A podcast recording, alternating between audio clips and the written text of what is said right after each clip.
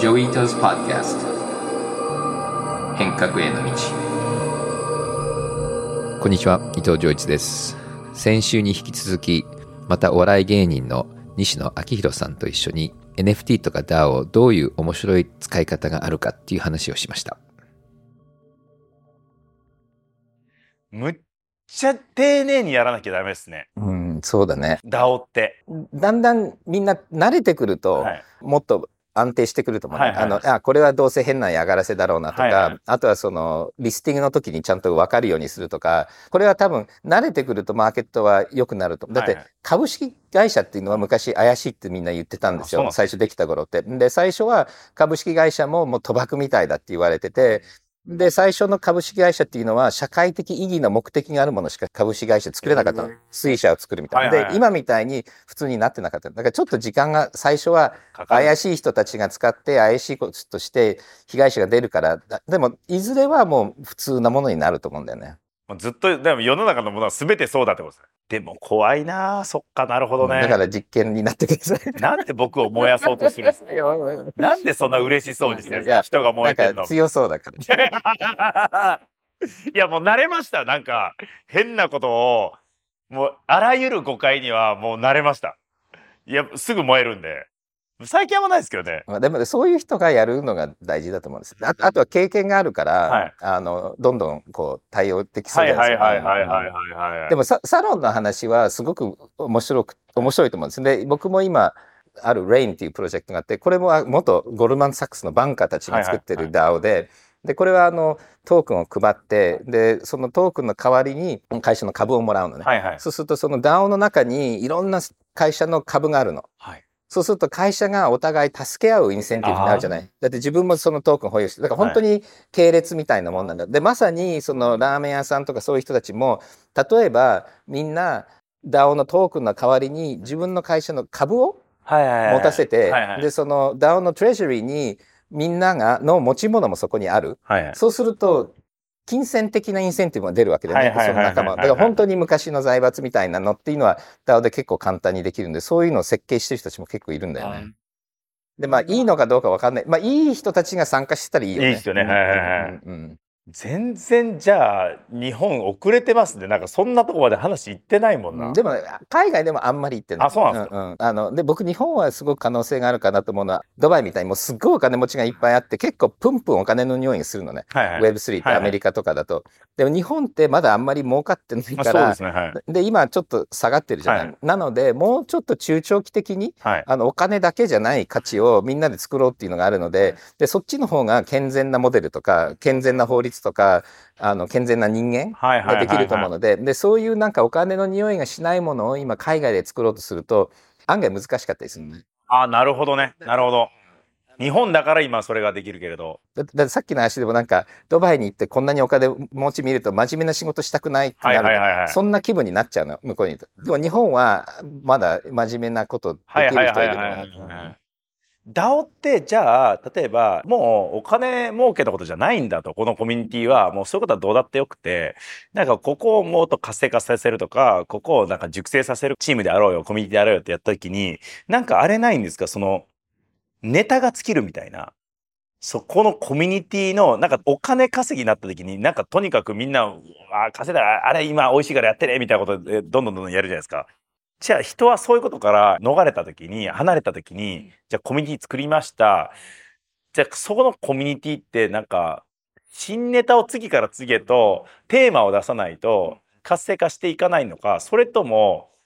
えー、とうまく設計していけば別にな誰かがテーマなんか出さなくてもずっと回り続けるもんです。地域だったらその土地感はいはい。で西野さんだったら自分っていうプラ、はい。はいだからプラットフォームっていうのが時間にとって年取ったり変わったりするのでなんかそういうやっぱり空中で何にもないところで作るとネタはき綺麗と思うんだけども、でもた例えばこの地域であのメンバーが全員参加してると地域って常に何かあるじゃないですか。あるんですよね。あるある。ああとはだから例えばふるさと納税が DAO に入って、はいでそのふるさと納税のコミュニティがその税金を何に使うか。でその地域の人たちもそこに参加するとが常に多分あるんだよね。あのやんなきゃいけないこととか、だからそういう感じかなと思うんだよね。常になんかあるって超大事っすよね。うん、大事大事。コミュニティを。はいはいはいあのだだから僕あのプラットフォームって案外大事なんだだからファンっていうのもそのアニメならアニメのプラットフォームの上にすごいコミュニティがあるけれども、はいはい。で結構そのプラットフォームが安定しているのが大事だけどもただプラットフォームと関係ない世界観ができちゃうじゃない、だからそのプラットフォームは結構日本ってあると思うの。食べ物もそうだし、はいはいはいはい。あの文化もそうだし土地もそうだし、まあ、芸能人のキャラクターもそうだと思うんだけども逆に自分の責任だよね。常にこうネタになるようなこう人はいはい生はいはい。人生が送る送はいはいるっていうのかな。確かに。いや、コミュニティは超興味あるんですよね、なんか。うんどうやれば、あの、しぼんでって、どうやればずーっと、あの、活性化し続けるんだろうっていうのは、ここの設計超興味ある。だあとはだからひ中の人だよね。だからあのやっぱりコミュニティの中コミュニティがスケールするために中でやっぱりし結構仕事できる人が必要なんだよねある程度そうっすよね。うん、でそういう仕事できる人たちが来るようなコミュニティにしなきゃいけなくてでだからただ単にはい。横で見てるひオーディエンスだけ引っ張ってきちゃうと手を動かす人がいはいいないのでそうするとコミュニティっていうよりもなんかファンクラブただのファンクラブはいなんだよね。はいはい。でもいいファンクラブって結構やる人って出てくると思うんだけど、ねはいはいでそういう人たち見つけてこうちゃんと応援してである程度こう権限がその人たちに渡るっていうところが結構重要なんじゃないかなと。なるほどね。ただ結構ボトムアップでリーダー決まるのがいいんだけども、はいリーダーになった時に渡すこう鍵はいはいっ。ていうのが必要で、はいでそれがそのディスコードなんかだとあアクセス権とかモデレーター権とかゲームのギルドってそうなんだよね。で多分いろんなそのあの人を入れたりはい出したりする権利だとか、リソースを動かす権利だとかあのそういうのだからちょっとそこはこう設計があった方がいいと思うんだよね。なんか、あのもう、こういうことってすごい大事だなと思ったことがあって、スペインのサンセバスチャンっていうとこ行ったんですよ。美食の街とかで、みんな夜になるとですね、酒場がバーって出て、そこの文化がむちゃくちゃイケてて、なんか2杯ぐらいお酒飲んだら、次の店行かなきゃいけないんですよ。なんか日本だとずっとね、一軒であれじゃないですか。2杯飲んだら次の店行って、みたいな感じで、なんかずっと同じ店で飲んでる人なんか行けてないみたいなノリになるんですね。で、なので、えっと、一晩で8軒とか9軒とかはしごするんですよ。で、まあ、それもすげえいけてるなと思ったんですよ。まず、えっと、人がずっと動いてるんで、しかも飲みながら歩いてるんで、いい感じに、えっと、酔い冷めるし、お腹減るし、だから、お酒は売れるし、だからそれ合理的なんですよ。で、それいけてるなと思ったのと、あと面白かったのが、えっと、そんな感じで、えっと、飲み歩いてるもんですから、2軒目で一緒に飲んだおっさんとかと、また6軒目で、あーとかなったりするんですよ。あ面白いね。で、僕、それがあって、7軒目ぐらいで飲んでたら、立ち飲み屋だったんですけど、このスペイン人のおっちゃんとですね、おーってなって、さっきいたねみたいなんですげえ盛り上がって、で、僕もベロンベロンに酔っ払ってたんですけど、あの、もうこの文化超いいねっていう話をそのおじさんに言ったら、お前ちょっと面白いところあるからついてこいって言われて、あ、行きますみたいなことで、で、車乗れって言って、あの、タクシーに乗せられたんですよ。あれ？と思って、ずっと歩いてたので、急にタクシーかと思って、でも乗ったんですね。じゃあ、5分経っても、10分経っても、つかないんですよ。で、15分経っても全然つかなくて、パッて見たら、もう山奥のもう森の中走ってて、で、パッて見たらもう街はもう遠く離れてるし、あ、これ誘拐されたなと思ったんですよ。最初その時は、あ、終わったと思って。で、これ変なとこ連れてかれるんじゃないかなと思ったんですけども、いや、合に従えだと思って、その行ってですね、どこに行ったかっていうと、山奥の工場みたいなとこ行ったんです。工場入るとですね、人がもうごった返してて、めっちゃ盛り上がってるんですよ。山奥の工場で。で、みんなわーってやってて、ここは一体何なんだと思って、あの、座れっていうの座らされて、で、この木のテーブルにフランスパンがバッて出て、あとこの空のグラスがガンって置かれたんですよ。で、これは一体、空のグラスしかないんですよ。で、これ一体何かなと思って、パッて見たらみんな空のグラス持ってる人たちが、隣の部屋に行ってるんですね。で、僕もこれ持って隣の部屋に行くと、隣の部屋に、あれ確か、シードルの樽がですね、3メートルぐらいの樽が、ずらって両脇に並んでて、で、そっから樽から直接こうお酒を注ぐっていう、そういうシステムだったんですよ。で、あ、これは面白いと思ってこうやるじゃないですか。そうするとこう、3メートルの樽のですね、水圧って半端なくて、もう全部跳ね返って入んないんですね、結局。で、しょうがないからっていうことで離れるんですけど、この弱地から。そうすると次、ひねれない、手が届かない。じゃあどうするかっていうと、もうその辺にいる人に、すいません、あ、ちょっとひねってもらっていいですか？みたいな感じで、ひねっていただいて、で、こう、タタタタタって入れて、次じゃあお返しに僕もやりますって、あの、ひねって入れて、で、初めましての人と乾杯して飲むんですよ。で、要はここで共同作業しないとお酒にありつけないんですね。なので、このお客さん同士がむちゃくちゃ盛り上がって、店のところがもう中はもうとにかくお客さん同士むちゃくちゃ盛り上がってて、で、そこに連れてきてくれたスペイン人のそのおじさんが言ってたんですけど、もう一つ面白いことがあって、この酒はさっきの店に置いてるんだって言うんですよ。要はそのお酒だけを飲もうと思ったらさっきの店で飲めるし、もっと安い値段で飲める。で、ここになんで人が集まってるかっていうと、お客さんに会いに来てるんだ、お客さんは。で、それは見事だなと思ったんですよ。で、もうちょっと踏み込んだ話をすると、そもそもなんでこの人たちは仲良くなったんだろうっていうところに掘り下げて考えると、これ結論やっぱ不便が一つあったからだ。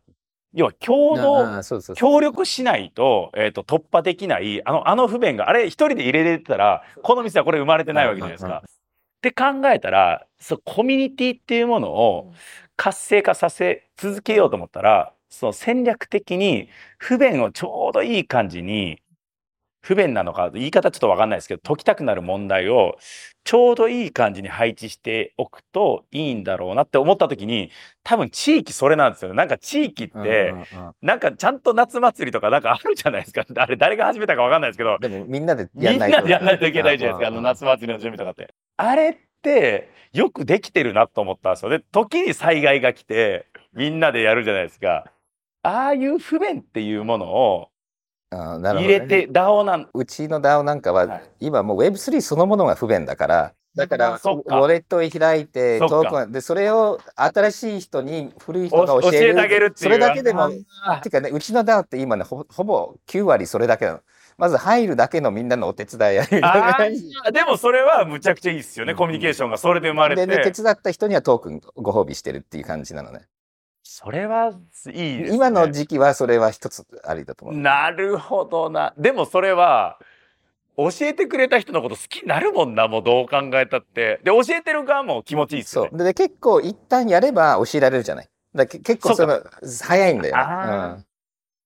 うん、だだから今、だんだんそのプロセスを今ちょっとやってってるんだけども、結構面白いよ。ちょっと前入った人が次の人に教えてるっていう。ああ、それ面白い。え、それって、最初の人が教えるポジションを離れないみたいなことないですか？うん、でもね、それわざと、その人たちはだんだんこう引いていくように、今、しようとしてて。うまいな、なるほど。あの、で、楽しいんだよね。で、で、結構 NFT ってはじ、だから、ウォレットを保有して NFT をもらって、トークンもらって誰かにあげるっていう活動だけでも、はい、一応それでなんか Web3 やったって感じになるじゃない？だから結構それはそれで、でも、でもその、その説明見ても跳ね返っちゃう人は9割だけどね。こんなめんどくさい、めんどくさいみたいな。うんだから多分その飲み屋に行ってあんなのやりたくないって人もでもまあ長いタクシーで来たからそこではもう帰らないんだろうけど、はい、はいはい。はいあれ用的なんですよ。だってディスコード見てももう嫌だと思う人いっぱいいるんだよね。ディスコード僕もちょっと嫌ですもん。なんかもう文字が多いなと思っちゃう。なんかバッと見た時に。でもまあでも確かに説明するっていう確かにもう Web3 自体がまあまあ今のところ不便だっていうのってそれはすごいいいですね。でもそっかなんかやたら見てると、すごい危機として教えてる人がいるんですよ。だから嬉しそうに、すごい嬉しそうなんですよ。これこうやったらいいんだよ、みたいな。あれはでもやっぱ、必要だし、なんか、役割みたいなものがあるといいっすね。そうなんです。役割と役に立ってるか。はいはいはい。うん、健康的っすよね、役割みたいなものがあると。だだから、なんだ、サロンに、はいその Web3 のなんかチーム作っちゃって実験するとかね。で、そこ、そこだけでまずトークンを始めるとかね。なるほどな。なるほど。多分いるでしょ多分もう、あの、サロンの中で。います、います、そういうの教えたがって、はい、はい、はい、います、います、います、います。もう入ってみ見てみたい。でも僕日本語ほとんど読めないんで。嘘でしょ？え、本当ですか？今、だから読み上げソフトで、僕ずっと海外で教育受けてて、はい、で、日本に帰ってきてから、はい、もう会社の社長とかやってるんだけども、ずっと喋ってばっかりで。ああ、書く読むは別にしないし。そうそうそう。だから妹は読み書きができるけど、あんまり話せなくて、で、僕は喋るけど、読み書きができない。だから、だから日本語のディスコードなんか結構厳しいんだよね。ああ。読み上げでやるけど、斜め読みができないから、DAO の、日本語 DAO の数はそう制限してんだけど。やります。頑張ります。いや、でもちょっとヒントいただいたな。確かに Web3 がそもそもめんどくさいっていうのは、うんそうそうそう。そこもうちょっとそれ今のうちだと思うんだよね。あとはやっぱりやったことない人がこの仲間と一緒に初めてやりたい。はいはいはい。っていうのは一番最初の NFT を誰からもらったかってきっと重要なんだよね。はいはいはいはいそうするとこうなんか仲間とやりたいよね。はいはいはいなんか一番最初にもらったのがなんかデパートでもらったのじゃ嫌じゃん。はいはいはいはいはいはい。うんあとは年賀状。年賀状の準備した方がいいよ。僕去年年賀状 NFT 出したんだけど、いいじゃない？年賀状の NFT をもらうようになると思うんだよね。だから、で、こと、今年の年賀状結構 NFT 出ると思うんだけれども、ただ準備しないと結構大変なの。たくさんの人に NFT をバーンと送るのとかミントするのってはいはい結構設計しなきゃいけなくて、で、僕は去年設計してみんなに NFT を送ろうとした仕組みがあったんだけども、は動かなかったの。大ミックスとかクリッククリッククリッククリックスを一個ずつ送ってたので、それ大変だったので。年賀状 NFT ね。うんだから例えばサロンのメンバーにお財布保有してる人たちにはえ今年はサロンの年賀状は NFT で発行しますっていうのもありかもしれない？それが初期の最初のこう体験みたいなのってある？年賀状ね。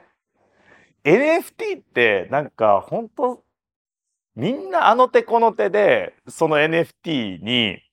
価値つけようとしていてすっげえ全クリエイティブでおもろいなと思うんですよね。なんか僕先先月ニューヨークでずっとあの NFT のイベントがあってでなんか暇だったんで本当に街の片隅で行われてるようなやつにも行ったんですよ。なんか便乗してやってる NFT のイベントがいっぱいあってでそれすごいイケてるなと思ったんですけどなんかそのキャラクターが4体ぐらいいるんですよ。そのでこれ全部 DJ のキャラクターなんですね。で正直入ってみてイベントやってますみたいな DJ のキャラクターこれ売ってますみたいな感じでやってたんですけどいらないなと思ったんですよこの時点では。でもいらないじゃないですかまだ何もよくわかんないでまあ可愛いキャラクターではあるんですけどいらないなと思ったんですけど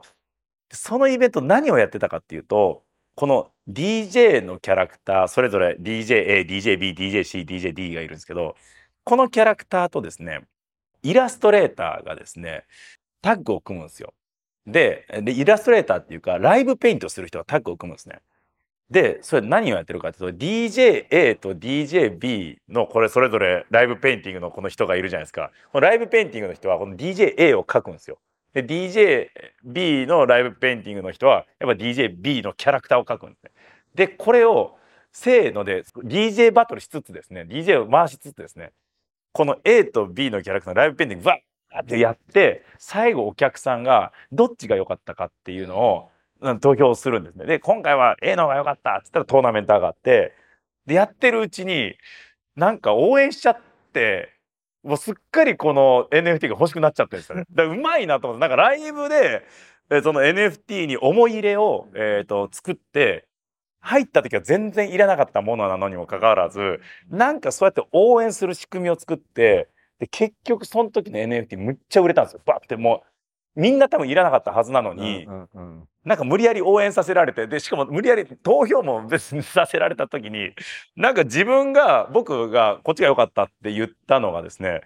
その負けてしまった時に悔しくて じゃあもうこいつのことが愛おしくて仕方がなくなっちゃったんですよね。であれとかもよく考えたなと思ってなんかあれオープンシーンにただ出てるだけではいらないじゃないですか。だからリアルの体験の思い出っていうの重要なんです重要。だからまさにポーはいアップっていう言うんですけども、はでよくライブでもセックスピストルズのすごく有名なライブハウスのイベントがあって、はい。どっかで読んだのはそこに何千人も自分はいたっていう人がいるんだって。ありえないありえないぐらいの人はあのコンサートいたっていう人いるわけ。あーはいはいはい。だから本当にいた人はやっぱり証明したいじゃない？だからそういうことかだから私はここにいましてそこでしかもらえない NFT っていうのって結構重要だと思うんですよね。はいはいはいはいだからオーディエンスに対してあげるとかだからまあ今チケットを買って行ったらそのままキープするのとあるんだけどもリアルワールドの NFT ってすごくありだと思う。で、はいはいまあ、今みたいにこうなんかそこで思いやり思いやりをこう作るっていうのもあるけれども、もうすでにあるものだったはいら行かないともらえないっていうのは行かないともらえないね。その辺おもろいっすよね。みんなが、あ、そうやって価値作ろうとしてんだ、みたいな。そう面白いね。でもこれからすっごい工夫今想像できない工夫いっぱい出てくると思うんだよね。まあ、だから今やっぱ面白いですね。なんか、失敗もいっぱいあるでしょうけど、うんうんうんだだからあとはねこの、今みんながどの NFT 持ってるかっていうのもわかるんだよね。はいはい。だから、あの、コラボレーションってもあるんだけど、このイベントに来てる人たちで、あの、何々 NFT 持ってる人たちみんな手挙げろって言ったら確認できちゃうんだよね。で、その人たちだけに、この人とこの人のコラボレーション NFT が発行できるとか、そういうので結構できるので、そうするとその優待券みたいな、だから、あの、はいはいはい。そあの、あのサロンのメンバーが僕のイベントに来ると特別の飲み物がもらえるっていうのもはいこれ全部その NFT チェックできるから、で来た人たちは特別の NFT がまたもらえてでその NFT 持ってる人は違うことができるとかだからちょっとゲームみたいにだからあとスタンプラリーみたいに全部のコンサートに来た人にはこの NFT がもらえてその人は来年はファンクラブがタダだとかっていうこういうそうすると結構人の行動を少しこう誘導もできちゃうなんかポ,、はいはいはいポケモン GO みたいなのもできるわけ。はいはいはい。今ここに来ると NFT がもらえるこの NFT 持ってる人は来年タダだよとっていうそういうマーケティング的にも使えるんだよね。あなるほど。でそれリアルとつなげると結構面白いと思うんだよね。そうですよね。しかも、ししかも、自分なんかはやっぱリアルのイベントを結構やるんですよ。そのでかいイベントとかバーってやったりだとか、あと絵描くんで、その古典とかもやっぱうんリアルないと。はいはいはいはいはいはい。で、せっかくリアルの場所持ってる人間だったら、そこ絡めない手はないですよね。そうだよね。だからリアルな絵を見た人はタッチすると NFT がもらえるっていうとそこに行くよね。はいはいはいはいはいはいはいはいはい。うんなるほどね。でその辺のツールはもうどんどんできてるし、はいはいまた僕の投資先なんだけど あの NFC みたいなのがあってそれをタップすると NFT がもらえるっていうのがあるのでそうするともうそれをただ絵に貼り付けとけばその NFT が発行できるっていうのができるんで。いや、面白いな。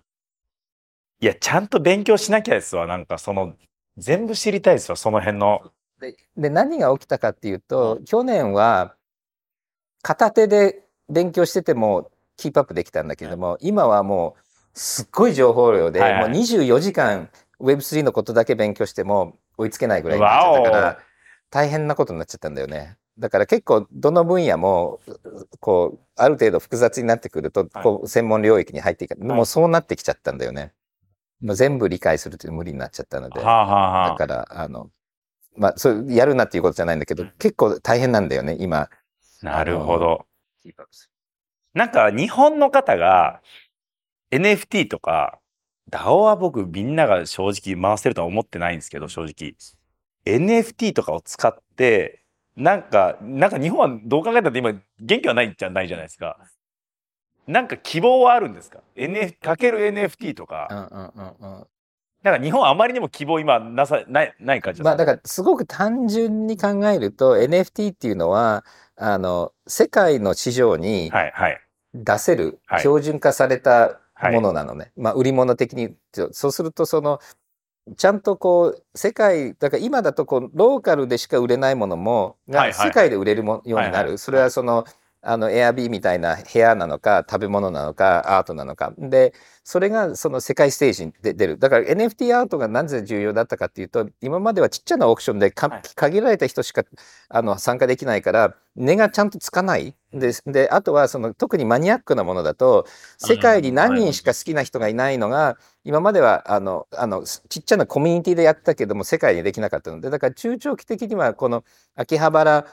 オタクだとか、例えば日本のちっちゃなライブハウスのこのバンドとかが、もう世界中の人たちがファンになったり参加したりするということが可能なので、ただそこをこうコミュニケーションするのには多分英語力だとか、技術力だとかそういうのが必要になってくると思うんだけども、ただやっぱり結構ローカルのものが世界に出していく一つのインフラにはなると思うんだよね。だからそれはちょっとそのビジネスの方からすると。あとは結構海外が日本のファンって多いんだよね。はいはいはいはいこれ空き家のファンだったり文化のファン。で、やっぱり今回の山越村のやつもそうなんだけども、今4、800人の村民なのに何千人のいい村民が出て、はいはいでみんななんだかんだ今山越に関心持ってるので、はいはいだからやっぱり海外にわざわざ行かなくても海外の人たちが日本のいろんなプロジェクトに参加するっていうこともできるのでだからやっぱり、やっぱりグローバル化は楽になる。なるでであで、海外からのこう支援もう直はいはい。接受けられることができてくると思うんで、ただ、それってやっぱり、まあ、言語の問題もあるし、その、こう、考え方もすごくこう今までの日本の考え方とちょっと違うのはいはいはい。はいはい。でそこにこう乗り越えられるかっていうこともあるけどただはい。もうリアルで例えば代官山のあのお店やってる友達なんかでももうみんな中国人はい。対応に中国語を話せるスタッフもいるし、あと旅館とかもだんだん外国人向けになっているので多分そのホスピタリティとかそういう観光はもう外国向けにだんだんな、まあ、今ちょっとコロナで来れてないけどもだけどそれ以外の観光客以外のいろんなコンテンツだとかあのもう外国と直接できるような編集をするともっとコミュニティが広がる。ただこれど逆にどうですか？た今のサロンなんかは全部日本語でドメスティックでやってるいや、と思うんですよ。サロンは、はいはいはい。でもあれのああそこになんか外国の人が入ってくるこう設計って可能だと思う？いや、難しい。サロンは多分難しいと思いますね。ただ、自分は例えば、でも、えっ、と、映画とあか、えっ、と、ミュージカルとかはもう全然、あの、えっ、と、日本人オンリーじゃないんで、そっちとかいけそうですけど、サロンになんか入れると、あ感覚がわかんないわかんないと思いますね。なんか、あと、意外と、そのなんか、主婦とかも多いんですよ。で、なんか、その人たちをないがしろにというか、なんか、私がここにいていいんだろうかっていう空気にしちゃうと、あそうだよね居心地がいい文脈があるからはいはいはいはいはい。だから、だからサロンとはなんか別でなんか、やるんだろうなとは思いますね。そういうのになってくると。でもそこも結局簡単じゃないからそういう感覚がある人が多分最初出てくると思う。ただゲームとかアニメとか上手にやってるよねあ海外に。だからできるんだよねやろうと思えば。はいはいはいはい。で海外も日本に寄ってるのでうん。あのそことこうつなぐっていうことだと思うんだけどね。いや、ちょっといろいろ試してみます。なんか。でも案外その日本ってかかなり日本のアニメは向こうの人見てるんですよ。僕も80年代からずっとアメリカ行ったり来たりしてるんですけどやっぱり80年代お金儲けで日本語勉強してたんだけど今の日本語勉強してる子たちも圧倒的に日本の文化が好きだからそうすると日本のジョークとかって結構わかるんだよね。で僕は外国人向けの日本のテイストの漫才とかね、日本のテイストのあのミュージカルとか他のものだってだってもう80年代か90年代アニメ見てる人たちが今40代50代になってるからそういう人たちはなんかアニメだの時に学んだそれこそうるせえやつらとか見てたあはいはい。はいはいのあの感覚を他のメディアで多分あの吸収できてないのね。でもニーズはあるんだよね、はいはいはい。だからちょっとそのなんかこう日本人好き心をくすぐるような他のコンテンツをこうちゃんとこう外国向けに移植するっていうのはありだと思うんだよね。あ、でもギャルバースとかって。そうギャルさんそこ狙ってる、そこ狙ってる。うん、そうなの。うん。あでもそれをそのなんかちょっと違うーはい。あの西野さん的なはいはいあはい、はい。のコンテンツっていうのもありだと思うんだよね。あ、そう考えるとなんか、いろいろありそうですね。うん、だからだからニューヨークとかに行ったのはいいんだよ。はいあのあそこの雰囲気があるので、はいあそこにこれを持ってきたらみんな乗ってくれるかっていうのをはい NFT とかで実験してみると面白いと思うんだよ。ああとやっぱりひねりだよね。せっかくそういうの上手なんで、ただの絵じゃなくて、なんかこう、だからこの間あの、あの藤畑さんがやったあの NFT っていうのは、人が買えば買うほど安くなる NFT があって、はいだから100万で2人になると50万になって、で、こうわ、だから変じゃん。はいで、それがアートだったりするので、だからこうちょっと普通の NFT と違う、はい。なんかプログラミングで、なんかこうひひねるっていうのはありだとはい思うんだよねはいはい。あ、面白いっすよね。そういうの考えるの楽しそうですそうよね。そうそうなのそういうのね。うんそうなんだよね。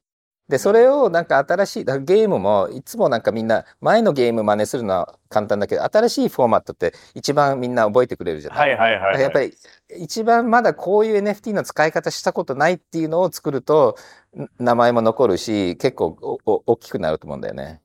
なんか、僕、ここまだ、ここの掛け算全然思いついてないですけど、あの、旅客機を買ったんですよ。あの、旅じゃない旅客機ないなんか、面白いなと思って旅、旅客機を買ったんですよ。なんか、戦争が終わって、えっ、と、多分一発目じゃないですかね。なんか、えっ、と、国産のですね、あの、YS11 っていう旅客機が、もう日本が作った旅客機ですね。が、ちょっと前に、あの、ヤフオクで出てたんですよ。2年か3年かぐらい前に。で、もう即決価格、もうオークションとか入る前にもう即決でこれ買おうと思って、旅客機買ったんですよ。今スリランカに泊まってるんですけど。飛ぶの？あ、あのもう、えっ、と、運ぶように、もうわ、あの解体しました。で、日本に持ってくるんですね。で、やっぱ日本初の、で、なんか、思ったのは、歴史を変えるタイミングって本当にないなと思ってて、なんかいろんなタイミングが乗っかんないと歴史変えないじゃないですか。で、自分が何作れないかなって考えた時に、やっぱりその時間みたいなものは、絶対作れ、樹齢千年とかもう僕の人生では作れないわけで、で、時間を変えるタイミングはあんまないからっていうことで、とりあえず旅客機買ってみたんですよ。その国産。しかも、もうね、世界に2機ぐらいしかないですよ。で、それいけ、いいなと思って買っちゃったんですよ。で、今度持ってきて、どうしようかなと思った時に、伊豆大島で飛んでた飛行機なんですね。で、伊豆大島の土地を抑えて、で、もう、その旅客機が中に入ってるホテルを作ろうと思ったんですよ。もう格納庫みたいなホテルの、イメージ。いろんな人に泊まっていただくのではなくて、1日、えっと、1組。それが別に2人でも3人でも、まあ10人でもいいんですけど、1日1組だっというふうにしてみたら、これどういう流れが生まれるのかなと思って、今それ進めているんですね。で、土地を抑えて旅客機、え、ー、と、買って、今度持ってきて、ここに今度、あの、旅客機がインテリアになるようなホテルを作るんですけど、どう考えたって、なんか海外の方をターゲットにした方が、それは良さそうじゃないですか。で、ここをなんかうまいことそのかける NFT いけると、でも予約を単純に NFT 化したらどうなの？すると、なんか、NFT じゃなきゃいけない理由ってあるんでしたっけ？うんと、オークションがしやすい。だ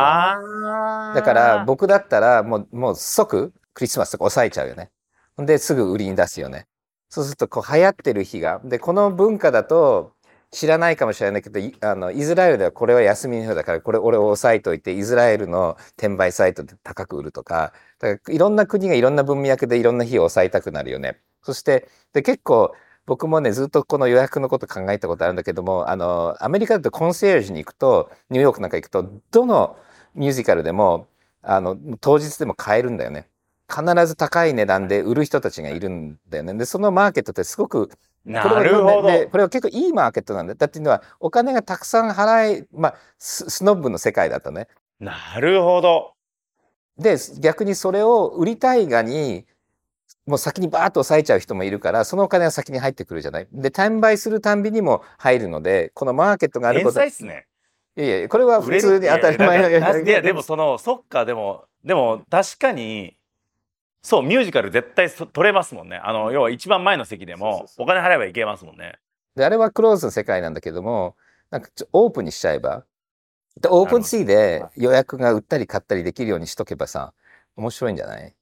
そう、なんか、あの、そっちがむっちゃ大事だなと思ってて、別に、あの、お金儲けなんかしたかったら、こんなことやってないんですよ。そもそもその飛行機買うのだってお金かかるわけだし、えっ、ー、と、ホテル作るのも土地買うのもお金かかるわけだし、お金儲けなんかしたかったらこんなことやってないですよ。もうやってる理由はもう一つで面白いからっていう。であれば、ちゃんとその、えー、予約の仕方も面白いに全振りした方が。だから全部じゃなくてもいいよね。例えば、あの、何パーセントかはもう NFT 化して、はい、で、多分それってやってない、だからみんなやってたら楽しくないけど、まだあんまりやってないじゃん。はいで、人に、だって、あの、プレゼントもできるわけだしさ、なんかいろんな使い方あると思うんだよね。っていうのは、ピュッて送れるのがいいんだよね。今だと、なんとなくこう、なんか、オークションであっても、はい、じゃあその後はこう、カードでメッセージ。でもね、プッともらったらもうそれでもらえたっていうのはすごく楽しいと思うんだよね。なるほど。いや、確かに僕、劇場むっちゃ好きなんでもともと好きなんでもうミュージカルも大好きなんでやっぱり当日高いお金いくらでも出すんですね。なんかもうその日ちょうど時間が空いててそれ見たいってなったらここ逃すと次いつ見れるんだって考えたらもうここで出すの安いんですぐ買うんですけど確かに。でで NFT をちゃんと作ればちゃんと劇団にも高く売れる時に入れるようにできるじゃない。今の転売の良くないのは作ってる人に入んない。はいってないですよね。行ってないんだよね。だけど、行くようになったらまだいいんじゃないかなと思うんだよ、あのー、書籍とかもそうですよね。書籍とかも、本当は表にちょっとずつ入るようにすればどんどんどんどん古本屋であのそうそうそうどんどんどんね売れた課金できないから嫌なんだよね。うんあーでもちょっと今のいただいちゃいます僕あどうぞどうぞ。ややややってたす助けますやるだったら。マジっすか？うんいやおてかこういう実験が大事だよね。じはいはいはいはいはいうん大晦日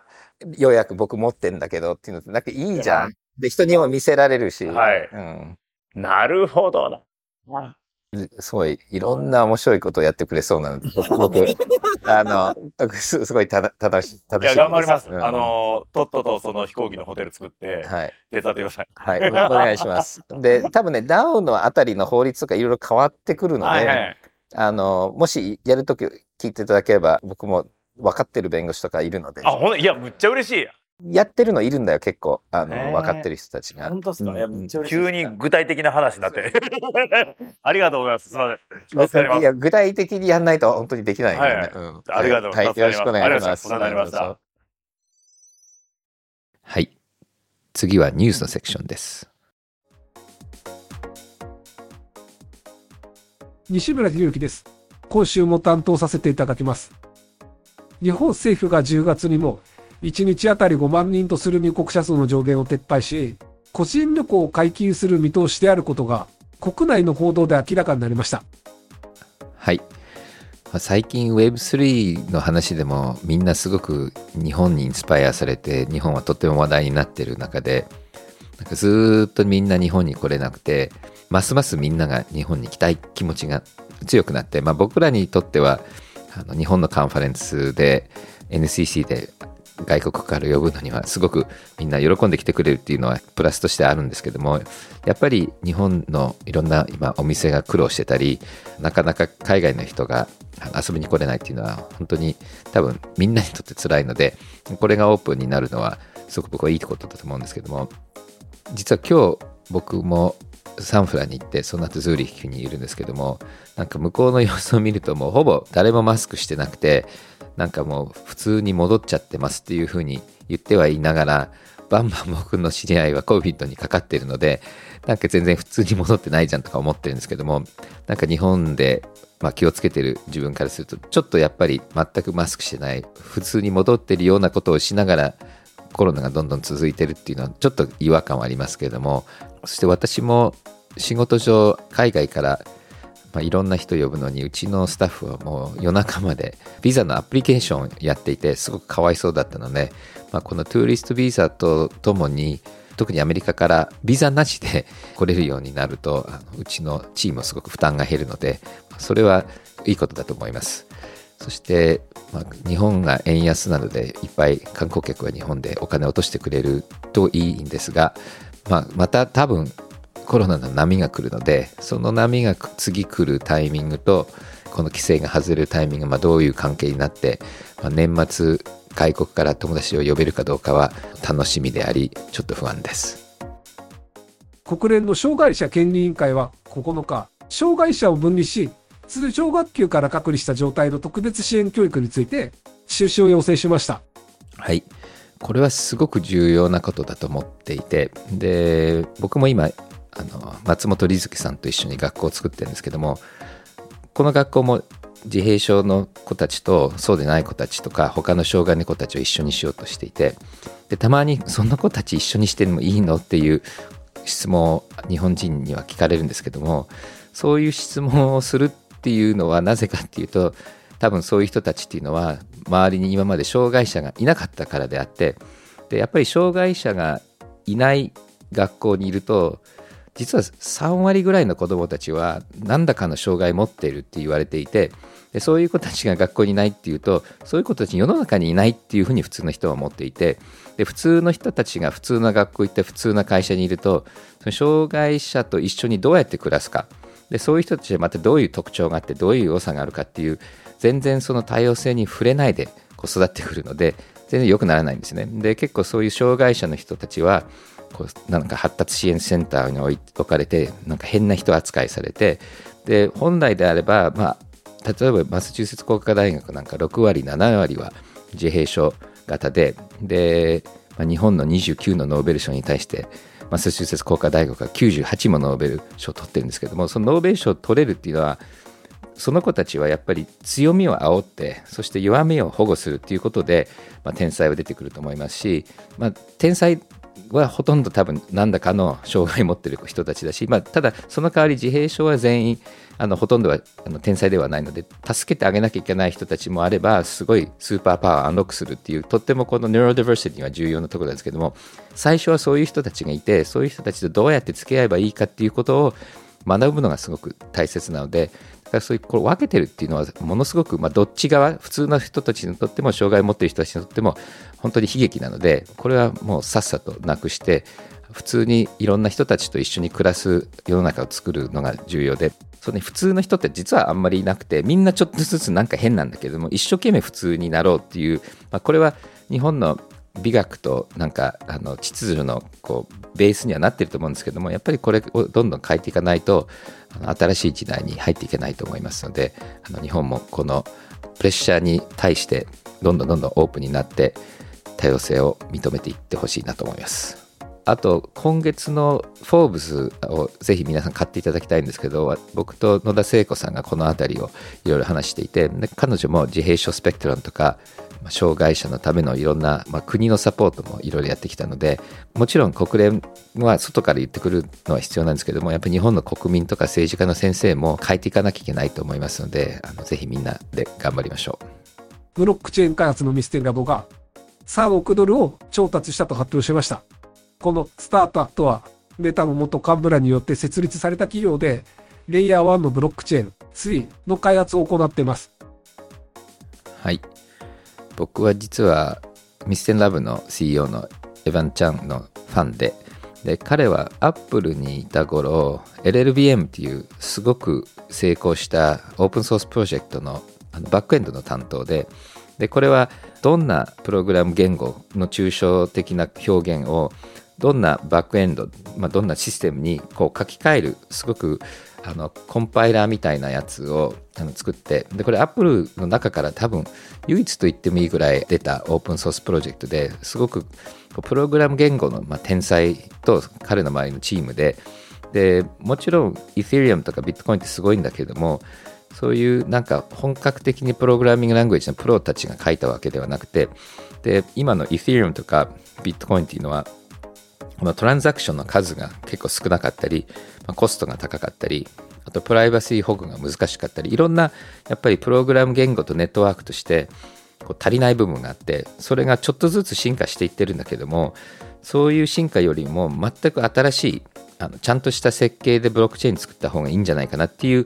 こう説もあって。でその中で僕の周りの人たちはいろいろ見てるんですけどもこのミステンラブズの推移が一番設計がいいんじゃないかなっていう、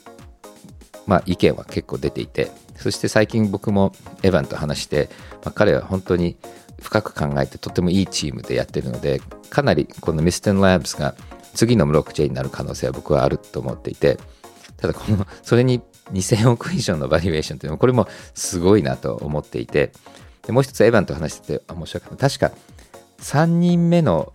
社員かな？あのもう本当にあの片手のあのメンバーがあのリクルーターで そしてその人が僕バンバンバンバン何十人リクルートしてこのミステンラブズのこのスタートアップのスピードもあのめちゃくちゃ速くてこれはとてもシリコンバレーっぽいなっていうので、まあ、っていうわけです、まあ、トップチームもともとアップルそれからフェイスブック行ってスピンアウトしたチームが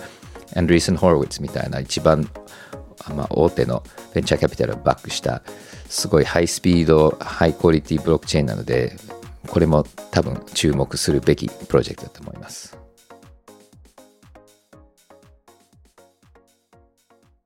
次はお便りのコーナーです。最初はヨギンさんからのお便りです。これまで DAO は法人格のない組合のように捉えていましたが、実際の活動内容により、既存の規制に抵触し得ることを理解しました。そもそも法人ではないとして労働基準法は適用されないと理解していたので新鮮でした。また、ジョイさんが触れられていた財団管理は参考になる指摘でした。初期段階のコアメンバーによるイニシアチブから自立型の DAO へ消化するまで長い道のりですが、明確な目的、運営プロセスとして解散定理などルールを確立させることが重要ですね。ルールの重要度にもよりますが、多数決など改定方法についてアイデアや利点など教えていただければありがたいです。はい。多分 DAO の技術とかいろんなツールによっていろんな新しい今までなかった改定方法とかいろんなルールっていうのはできるので多分最初は意外に今までの NPO とか会社みたいなやり方をすると思うんですけどもこれから進化していくと思うんですよね。で特にこの改定方法の中では、まあ、昔からあの Liquid Democracy っていうこう考え方があってでこれはどういうことかっていうと自分の持ってる投票権を自分の知り合いとか他の人にこう委任することができていてだから例えば会計方法について DAO が何か決めたいっていう時になったら自分の友達で自分より知ってる人にそれを移してその人はまた自分より知ってる人に全部ガサって移してで最終的に自分が一番分かってると思ってる人たちに投票権っていうのが集まってでその最後こうちょっと意見が違う専門家みたいな人が例えば23人いると彼らがパブリックでディベートしてでだんだんまたそれを聞きながら自分の投票権また移したりすることによって分野ごとに誰かに委任してその人たちも委任できるっていうような、まあ、構造っていうのはできるのでで、まあ、政治家だと例えばあの政治家に票を入れてその人が代わりに決めるっていうんですけどもこの分野ごとに話し合いながら変えて委任先も委任できるっていうこういう構造っていうのはすごく実はあの面白いプロセスであとクワドラティック・ボーティングっていうのも最近 DAO とかで導入されてるんですけどクワドラティック・ボーティングっていうのはどういうことかっていうと投票権っていうのは例えばたくさんのポイントについて自分は投票できる、ま、数があるとするとこの件に関してはすごく強く思ってるっていうとたくさん投票そこで使うこともできてでもこれあんまり意見は強くないからそこには使わないっていうのでこうなんか予算みたいな感じで投票権を扱うっていうクワドラティック・ボーティングっていうのがあってただこのクワドラティック・ボーティングっていうの面白いのはたくさんお金とかたくさん物持ってる人が必ずボート勝てるとまずいのでその投票権のコストが投票すればするほどすごく高くなってくるっていう考え方の方なのでだから1票やった時の1票の数えるのと例えば100票打った時は100倍ではない。だから増えれば増えるほど下がる。だからすごくこれに意見が強いっていうのはたくさん入れられるけどだんだんだんだんそれの価値が減っていくっていう形になってまあ、そういうすごくこう数学的に面白い構造でいろいろ実験されていてで多分どういうことになってくるかっていうとこういうようなことを決めるにはこういうボーティングの仕方でこういうのはこういうボーティングの仕方でこういうコミュニティは1票。だから例えば僕らの変革のコミュニティは最初僕らのスナップショットっていうソフトでいろんなコミュニティの名前とかこのロゴのデザインとか今いろいろ決めてるんですけども最初はあの1トークン1票っていうアルゴリズムを使ってたんですけれども最近それだとなんかいっぱい持ってる人たちは過剰に権力持っちゃうので、まあ、1人1票にしたんですけどもこの辺は多分いろいろ実験しながらあとはこう DAO っていうのは意外にコピペができるのでこのコミュニティはこういうルールでこういうガバナンスやってすごくうまくいったのでそこはコピーして実験してここいじってみようっていうようなやり方もあると思うのでこれはみんな、まあ、日本のやり方とかそのコミュニティのやり方をやってみて実験してその結果をみんなにシェアしてコミュニティとか、まあ、業界としてこのナレッジを蓄積していくタイミングだと思うのでぜひ実験してみてあの僕たちにもどうなったか教えてください。はい次は龍馬さんからです。いつも楽しくポッドキャストを拝聴しております。私はイーサリアムの思想について勉強しているのですが、ジョイさんのおすすめの書籍があったら教えていただきたいです。はい。僕もあんまり本はないんですけども、一つはローラ・シンっていうジャーナリストが書いた The Cryptopians っていう本があって、これは Ethereum の歴史とかをすごく面白く書いてあります。僕は最近これは読んでよかったです。これ英語でしかないんじゃないかな。あとはもう一つはさっきの Quadratic Voting っていう話もしたんですけども、Radical Markets っていう本が、あの、エリック・ポースナーとグレン・ウィールの、これも英語なんですけども、で、これはちょっと怖いんですけども、さっきの、あの、あの、なんだろう、まあ、資本主義経済と、こう、なんか共産党経済が合体したようなあのコンセプトで、で、この Radical Markets っていうのは、ヴィタリック・ブートリンとかは結構読んであの気に入ってるみたいなんですけども、あの、ちょっと僕もなんか危険な部分はあるかと思うんですけども、まあこういうブロックチェーン業界の一部の人たちは、経済とガバナンスをどう考えてるかっていうためには、まあ、いい本かなと思います。あとは僕は、あの、よく聞いてるポッドキャストは、 Bankless っていうポッドキャストと、まあ、彼らの Discord サーバーはすごく勉強になるんですけど、これ全部英語なので、日本語は僕もあんまり日本語読めないのでわかんないんですけども、ちょっとまた調べてあったらブログの方にあの書いておきます。次は、ポーさんです。Web3 における現実の 3D のデータの新たなユースケースなどについてお考えをお聞かせいただけないでしょうか。近年、iPhone ライダーやマーターポートなどで、比較的低コストで現実の 3D 空間データが取得できるようになってきており、3D デジタルツインが手軽に作れるようになってきたと考えています。それらのデバイスで取得されたデータについての Web3 上での使われ方についてコメントいただければありがたいです。はい、ありがとうございます。この辺の技術は随分進んでいるのは確かで、で、Apple とかメタも、まあ、オーグメンティリアリティとかバーチャルリアリティのハードをどんどん投資して安くなってくると、いろんなアプリケーション今まで不可能だったのが出てくると思うんですけども、まあ、いろいろよく話されてるアプリケーションあるので、それを全部ここで言うんではないんですけども、メディアラボで僕の教え子で、ヴァレンティン・ヘーンっていう卒業生がいるんですけど、彼がずっとメディアラボで始めて、今会社でやってるんですけど、すごく面白くて、あの 3D 空間の中に、例えば工場の機械、コンピューターとかロボットがあって、で、それをこの augmented reality 通じて、これをここにつなげるとか、この情報をここに入れるとか、こうプログラムができるんですね。だから、あの real world にいる、まあ、コンピューターをプログラムができて、で、しかも、その工場の現場にあるロボットって一個ずつこう独立した機械なんですよ。だから今だとサーバーがあって、ファイルがあって、このユーザーとファイルとアプリケーションとサーバーっていうこの構造っていうのは実はそういう構造じゃなくてもよくてコンピューターはロボットの中にあってロボットの中がにあの情報とかコントロール制御があってそしてそのリアルワールドにあるロボットがネットワークでこうお互いコミュニケーションして交渉して例えばだけど自分は車で車は自分のお財布があって車の中にお金があって車はどっかと交渉してそのオブジェクトオリエントじゃないけども一人一人一つ一つ世の中に動いてるハードが独立したプログラムでで自分たちのなんかアイデンティティを持っていくっていうなんか全然違うアーキテクチャっていうのは実はできてそして例えばなんだけれどもこの間の千葉工大の発表で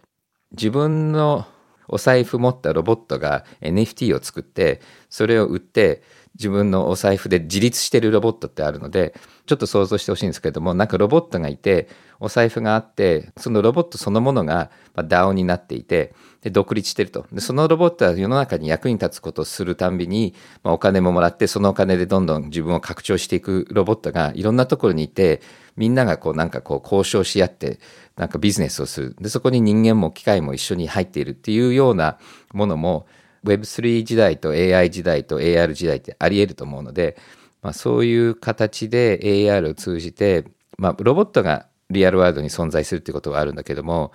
もう完全にデジタルのものが AR を通じてリアルワールドに存在してくるっていうのがあるのでだからもちろんデジタルトゥインっていうのはリアルワールドで存在してるものをバーチャルの世界の中にトゥインを作るってあるけども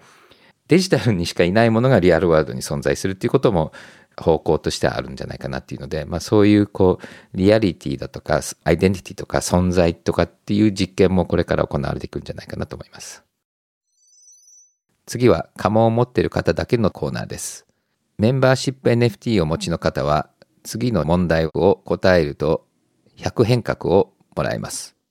今日の問題はこちらです。西野さんが購入した旅客機の名前は何でしょうか？半角英数字ハイフンなしで入力してください。最新のメンバーシップ NFT 持ってない方は、ぜひお便り送ってください。お便りを番組で使いましたら、NFT の受け取り方への説明のリンクを送ります。今日はここまでです。また来週。このポッドキャストでお話しする内容は、クリプトや Web3 に関する一般的な情報にすりず、これらへの投資の勧誘を目的としたものではありません。また、特定のトークンなどの推奨を目的とするものでもありません。クリプトの投資と売買は、とてもリスクが高いものです。自分もやりたいと思ったら、プロのアドバイスをもらってから参加してください。また、最終的な投資決定は、皆さんご自身の判断でなさるようにお願いします。デジタルガレージは危険な海に最初に飛び込むファーストペンギンスピリットを創業以来大事にし続けていますこれから来る Web3 オープンソース時代を見据えたテクノロジーで新たなビジネスを生み出す仲間を募集しています番組詳細欄にあるリンクよりぜひご覧ください Web3 is here. Join us. Join the first penguins. New Context Designer. Digital Garage.